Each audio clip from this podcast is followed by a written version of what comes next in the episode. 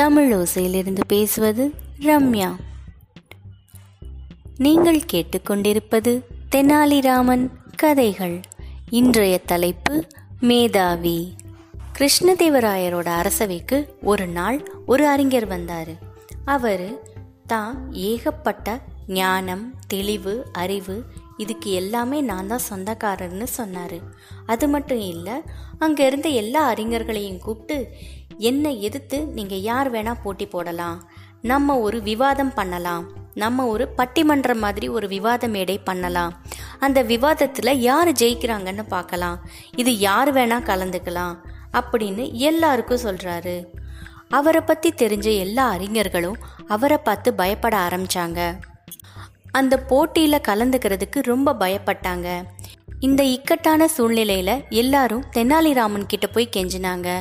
தெனாலிராமா நீங்கள் தான் எப்படியாவது எங்களுக்கு உதவி செய்யணும். நீங்கள் எப்படியாவது அவரை எதிர்த்து நின்று போட்டியிடணும். அதில் நீங்கள் ஜெயிக்கணும் அப்படின்னு எல்லாரும் கேட்குறாங்க குறித்த நாளில் தெனாலிராமன் அரசவைக்கு ஒரு அறிஞர் போல வேஷம் போட்டுட்டு வர்றாரு. அவர் கையில் ஒரு பெரிய பண்டல் இருந்துச்சு. அது பார்க்குறதுக்கு ஏகப்பட்ட புத்தகம் அதுக்குள்ளே இருக்கிற மாதிரி தோணுச்சு. சவால் விட்ட அறிஞரும் சீக்கிரம் வர்றாரு.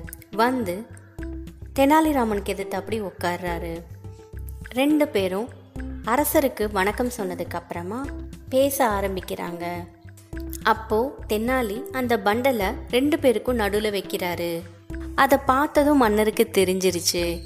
தெனாலிராமன் கண்டிப்பாக ஏதோ ஒன்று செய்ய போகிறாருன்னுட்டு உடனே மன்னர் சொல்கிறாரு விவாதத்தை தொடங்கலாம் அப்படிங்கிறாரு. தெனாலிராமன் ஒரு அறிஞர் மாதிரி வேஷம் போட்டுட்டு வந்தார் இல்லையா? எழுந்திரிச்சு பேசுகிறாரு அறிஞரே உங்களை பற்றி நான் நிறைய கேள்விப்பட்டிருக்கேன். உங்களை மாதிரி பேரறிஞரால் மட்டும்தான் இந்த மாதிரி வித்தியாசமான புக்கையும் பார்த்துருக்க முடியும். இப்போ நம்ம ரெண்டு பேரும் விவாதிக்கலாம் அப்படின்னு சொல்கிறாரு உடனே அந்த அறிஞர் கேட்குறாரு நான் இது வரைக்கும் இங்கே இருக்கிற எல்லா புத்தகத்தையுமே படிச்சிட்டேன் அப்படின்னு அறிஞர் சொல்கிறாரு அப்படிங்களா? என்னோட புத்தகத்தோட பேர் திலக்ஷத மகிஷ பந்தனா அப்படின்னு சொல்கிறாரு இதை கேட்ட அறிஞருக்கு ரொம்ப ஆச்சரியமாக இருக்குது இத்தனை காலமாக எத்தனையோ புத்தகம் படித்தோம் இந்த மாதிரி ஒரு தலைப்பை கேட்டதே இல்லை. அச்சிச்சோ இப்போ என்ன பண்ணுறது உடனே அவர் பயப்பட ஆரம்பிச்சிடுறாரு. எப்படி ஒரு தெரியாத தலைப்புலேருந்து பேச முடியும்? அதை பற்றி எப்படி விவாதிக்க முடியும்? உடனே சொல்கிறாரு எதுவும் தெரியாத மாதிரி ஓ ஆமாம் ஆமாம் இது ஒரு வித்தியாசமான வேலையாக தான் இருக்கும். இதை நான் ரொம்ப வருஷத்துக்கு முன்னாடி படிச்சிருக்கேன். அதனால இன்னைக்கு ராத்திரி மட்டும் நான் இதை படித்து பார்த்துட்டு இதிலிருந்து குறிப்புகள்லாம் எடுத்துக்கிட்டு நம்ம நாளைக்கு விவாதிக்கலாம்.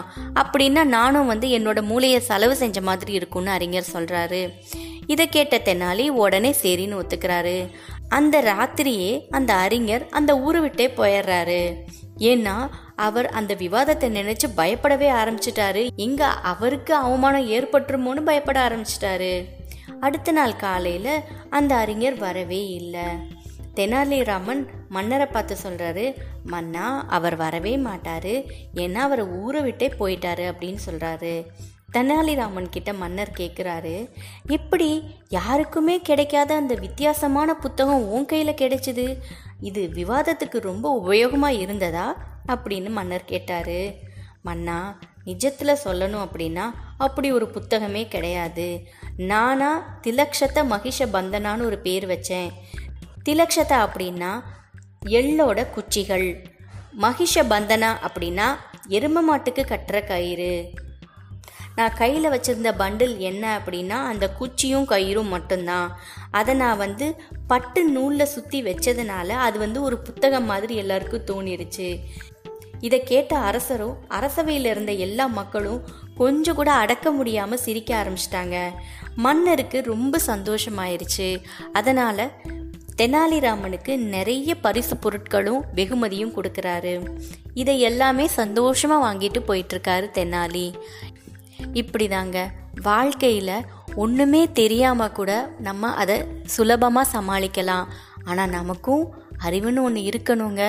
அப்போ தான் அறிஞர்களையும் நம்ம சந்திக்க முடியும். நிறைக்குடம் எப்பயுமே தழும்பாதுங்க.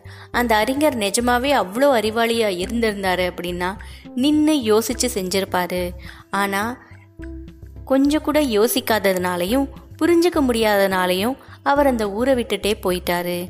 இப்படி தான் நம்ம வாழ்க்கையில் எதிர்த்து வர்ற ஒவ்வொரு போட்டியையும் பொறுமையாக நிதானமாக சந்தித்து அதை வெற்றி அடைஞ்சு பழகிக்கணும். அடுத்து தெனாலி வேற என்னெல்லாம் செய்ய போறாருன்னு அடுத்த எபிசோட்ல பார்க்கலாமா? நன்றி.